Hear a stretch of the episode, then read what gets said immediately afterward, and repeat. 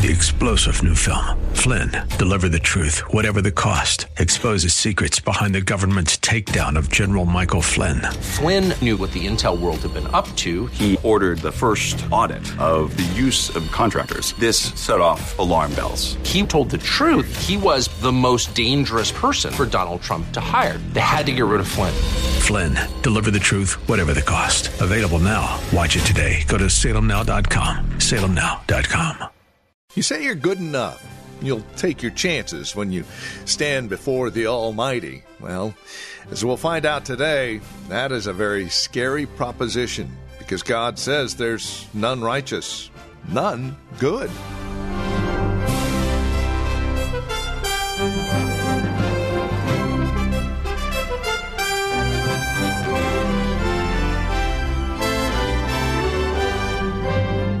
End of the day, all have fallen short of the glory of God, each and every one of us. Oh, you can stand there and say you'll take your chances, but God's Word, the guy you want to take your chance with, tells you that you better not do that. You're going to fail. And that's what the Apostle Paul is laying out for us here in Romans 3, verses 1 through 20. None righteous, none good. Here's Pastor Gary, and today's Abounding Grace. It's not pleasant, at least for some of us, to look at ourselves in the mirror. It's even less pleasant to think that when we look at ourselves in the mirror and our judgment of ourselves really doesn't count. God calls us before His majesty. It doesn't matter what other men may think about us. It doesn't matter what we think about ourselves. It matters what He thinks about us. It matters what His judgment is. And we see it laid out so plainly here in verses 9 through 10 that even a child can see themselves in God's mirror.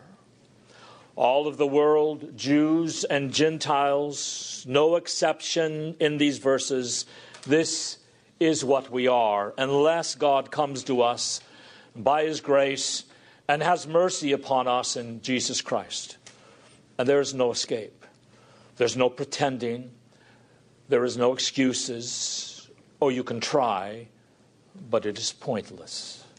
God's purpose in giving us the truth about ourselves in His Word is to shut our mouths and to shut them tightly. Now, we might think to ourselves, but we're Christians. We don't need this miserable description. Do we really have to go through this? The Holy Spirit says we do.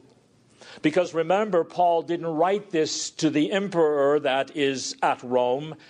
He wrote this to the church that it is at Rome. And I think for two reasons, actually, maybe three. One, he is giving a complete overview of the gospel, and a necessary component of that is dealing with sin and facing our true condition. Secondly, we are never, as believers, going to love Jesus Christ devotedly and sincerely, and we are never going to lay aside our pride unless we are continually brought back to what we are in ourselves. Not that we stay there by any means. It doesn't do any good to stay there in that state. But seeing that we don't have any righteousness, seeing that in ourselves there is no goodness in us, none before God, and it is Him with whom we have to deal with, not one another. So what do we do? we run to mercy. We run to the Lord Jesus Christ and we cling to his cross. You know, low views of sin and low views of Christ always walk together on the road to destruction. As long as we pretend that we're not all that bad, there's some little bit of good within us. And you know, that is the American lie which is really the universal lie. As long as we go down that trail, it will lead us straight to hell. So, even though we are, our love is icy cold toward the Lord Jesus Christ in terms of what we ought to be, if we are going to see that love grow, if we are going to see our desire for Him grow, if we're going to see the strength of holiness grow in our lives, we need to be brought back regularly to look real clear at what we are in our sinfulness. Why? So we can have a proper view of the curse that He bore for us on the cross. Show me a man who doesn't think about his sins very much, who doesn't repent, be he ever so faithful in the life of the church. Show me a man who isn't, isn't often before the cross so that he can be holy, seek righteousness, and obey God and I'll show you a weak man, a frustrated man, a man who is always beating his head against the wall, wondering, what's wrong with me? And as he thinks, oh, there must be something wrong with that preacher. There must be something wrong with that church because I know there's really nothing wrong with me. Lies, lies, lies. But when we go before the holy God and see our sinfulness in the light of His majesty, and then we look at that cross and we see what the Lord Jesus Christ bore for us, then love flowers from there. Then desires, uh, desire flowers from there for God. Then faithfulness flows even as the blood flows down the cross. The third reason, as Christians, that we need to look at this passage is that it destroys any notion, or at least it should, that when we stand before God, we are going to be able to recount any good that we did, and it is that that is going to bring us favor with Him. Beloved, God doesn't love us and He doesn't save us in Jesus because He knew there was going to be any good in us at all. Because you know well there is not. He doesn't look down and say, wait a minute, that person is going to be real fruitful in Jesus and for the kingdom. That person is going to be real godly. So I think I'll save that person, seeing what they will become. No, we as Christians stand at every moment in as much need of Jesus Christ and his cleansing blood and his righteousness as we did that moment when we first believed. Without his mediation, without his intercession, without him standing at the right hand of God for us as the surety of our soul, the anchor of our soul, Yahweh, our righteousness, our faith is overthrown in an instant. We have nothing with which to bring to God. Now, this does several things to us. One, it stops us from despairing for the wrong reasons. There is a lot that as Christians will despair and despair over, such as our deficiencies, and over this and that and the other. But if we are not careful, that can become some kind of self atonement scheme. Well, if I really feel bad enough, then maybe God will accept that. But God doesn't accept your tears, beloved. God doesn't accept your bad feelings about yourself. In fact, you cannot feel badly enough about yourself. If you go out from here and you blow your brains out, even though you did not feel badly enough about yourself, since Judas went out and hung himself, we might say, boy, he must have felt really low then. No, that was exa- actually the height of his pride when he hung himself. You see, we've got to get rid of any notion of ever thinking that rather our goodness on the one side, which is non existent, or our tears on the other side, which are oftentimes crocodile tears or prideful tears, that these have any weight at all before the majesty of God. They have no weight at all.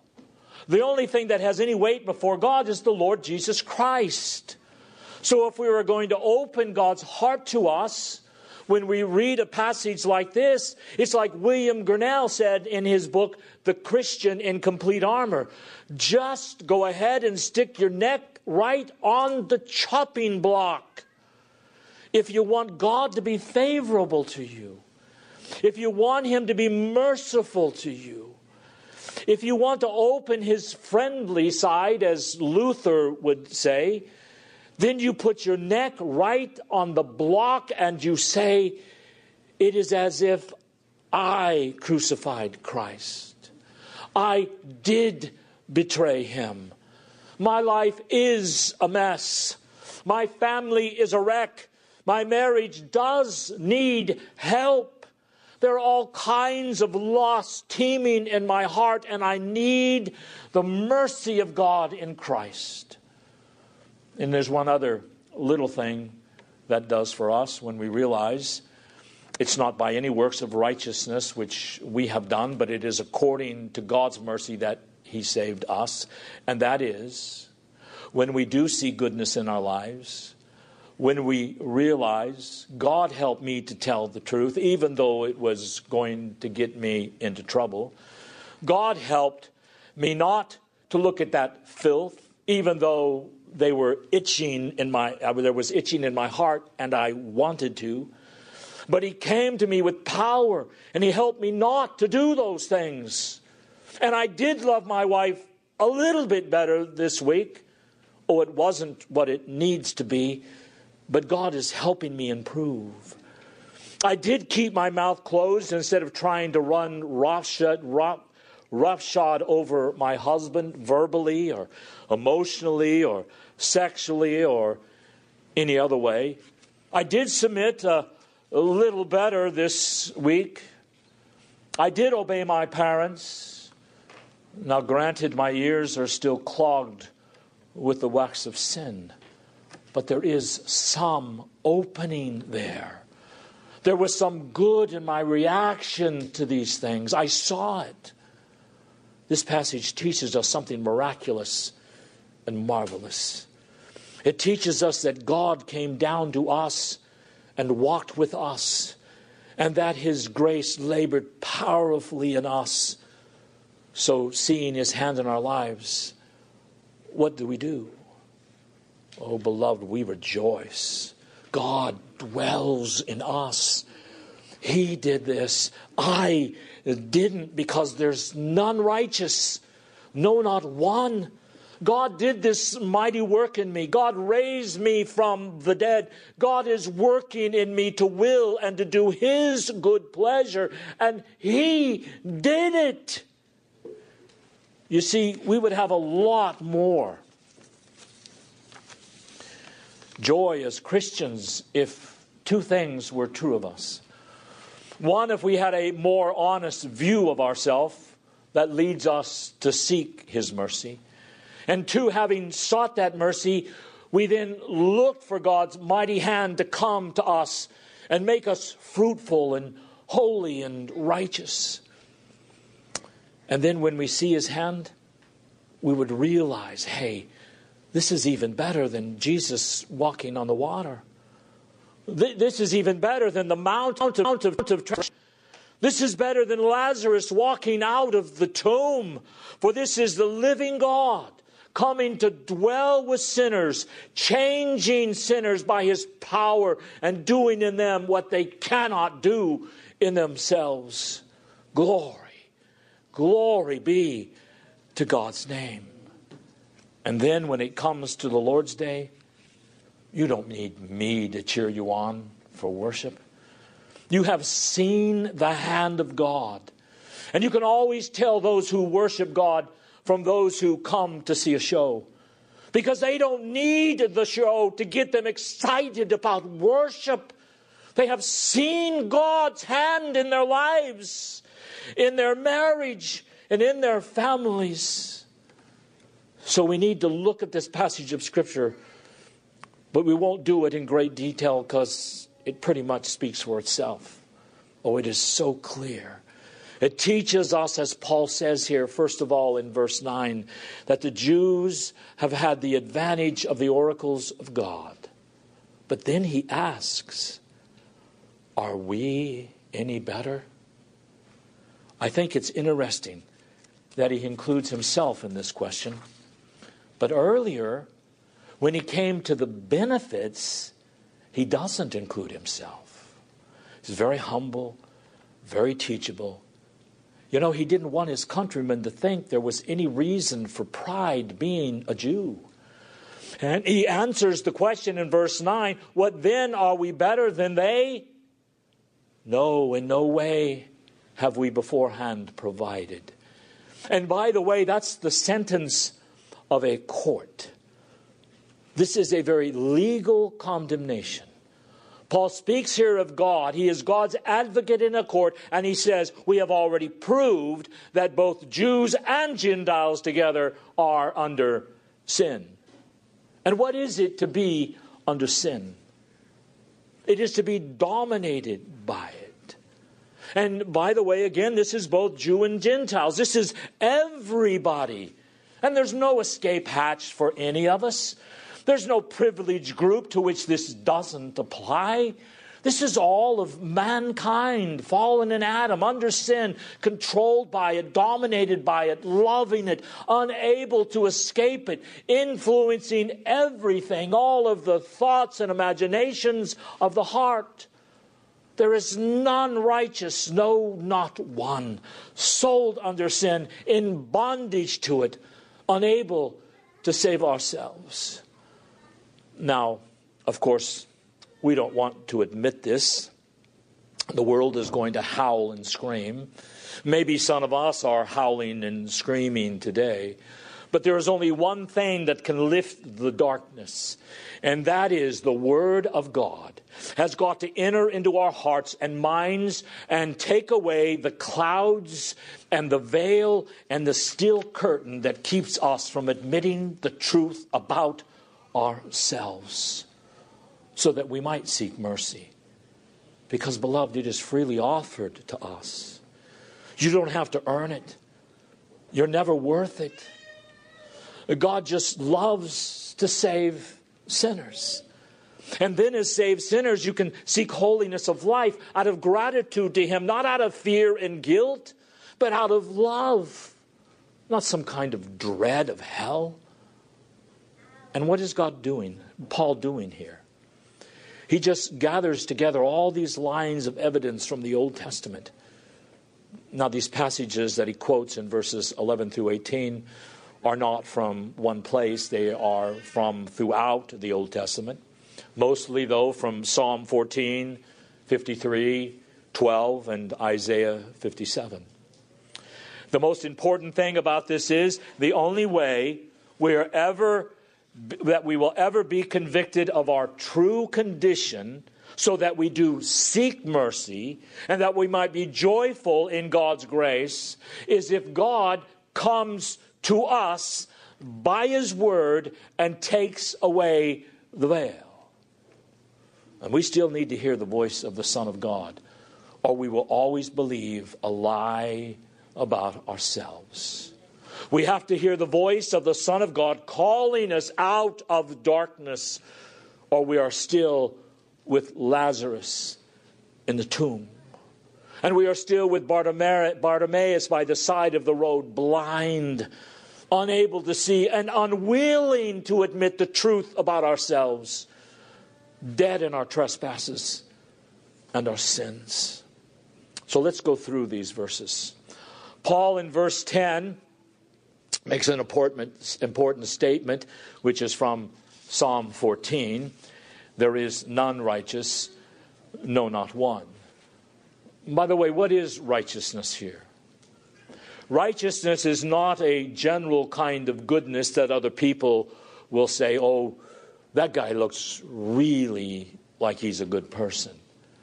This is a righteousness that is perfect before Almighty God and will stand up to his gaze.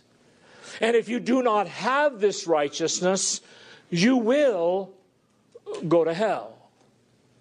You know, you can take trips all over the world and do good for all kinds of people. You can give away all of your money to the poor. You can work really hard and be a good and noble man or woman. But if you do not have this righteousness, man, woman, or child, you will go to hell. Because this isn't a righteousness that we play games with. This is God's own holy character. And we have to have a righteousness that will meet his gaze with unflinching eyes that stand up before his verdict. And remember who he is. He is the revealer of all secrets. He is the searcher of the thoughts and the intents of the heart. He doesn't look at what we wear. He doesn't ask, hey, what do you think of Chris? Oh, you think he's a great guy? Okay, well, I'll let him in then. No, he doesn't need anyone teaching him his job. He sees all and he knows all, and before him, none can escape. Now, remember, Paul is writing this to Christians. So don't think I'm being hard on you now. This is written with Christians in mind to remind us of our need to be honest before God and to repent of our sins. No one has this righteousness. No one. Had God not given it to us as a gift, which Paul will begin to speak about in verse 21, every single man, woman, and child ever born would immediately go to, go to hell upon their death. God has to do that. We can't. And you know, without God's grace, our lives start looking miserable, as we see in the world today. And some of the vestiges of it are still even in our own lives. There is none who understand. There is none who seeks after God. What? Me not seek after God? I mean, I live, breathe, move, and have my existence in Him. But sin set up dominion in our lives because of the fall of Adam. And we don't want to seek God, we want to hide. And the vestige of that is still within us as Christians, my friends. You know, we should never have to be told to pray. We ought never have to be commanded to seek God and read His Word. Adam didn't. It was the reflex of his own soul made in God's image to seek God but not when we are under sin. Then it becomes our reflex to hide from God and to be blind in our understanding. In verse 12, with our hearts being darkened, we all go out of the way. We don't want to walk in the safe pastures of God's word. People think of Scripture as a fence, and some people don't like fences. They say, I want to be free to follow wherever the Holy Spirit wants to take me. But God says, no, no. Freedom is not good for you except within the boundaries of my wisdom, which is my word. But we don't want to do that, do we? We want to do what we please, think our own thoughts, go our own way. And as a result, continuing there in verse 12, they are all gone out of the way. They are together become unprofitable. The word unprofitable can be used as useless, worthless. Oh, that is us. We are useless to ourselves. We are useless to others. We are useless to God.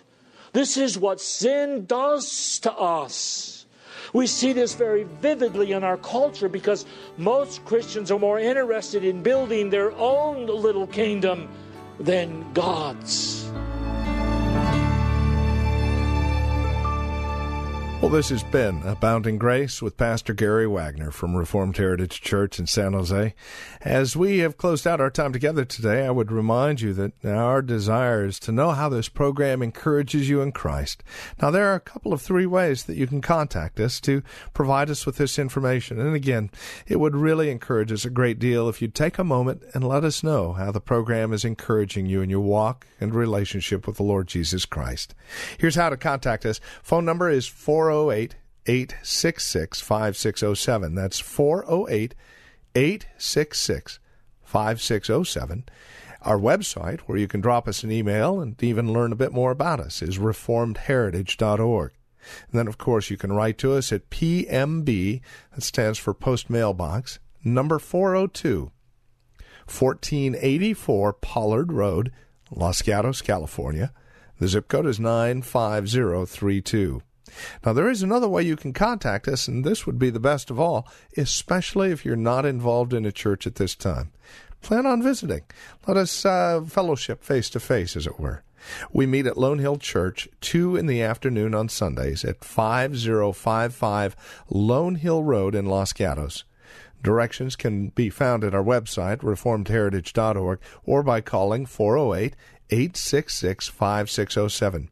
By the way, copies of the broadcast are just $5. Mention today's date when you contact us, and we'll get a CD out to you right away. Thank you for joining us today. Until next time, God bless.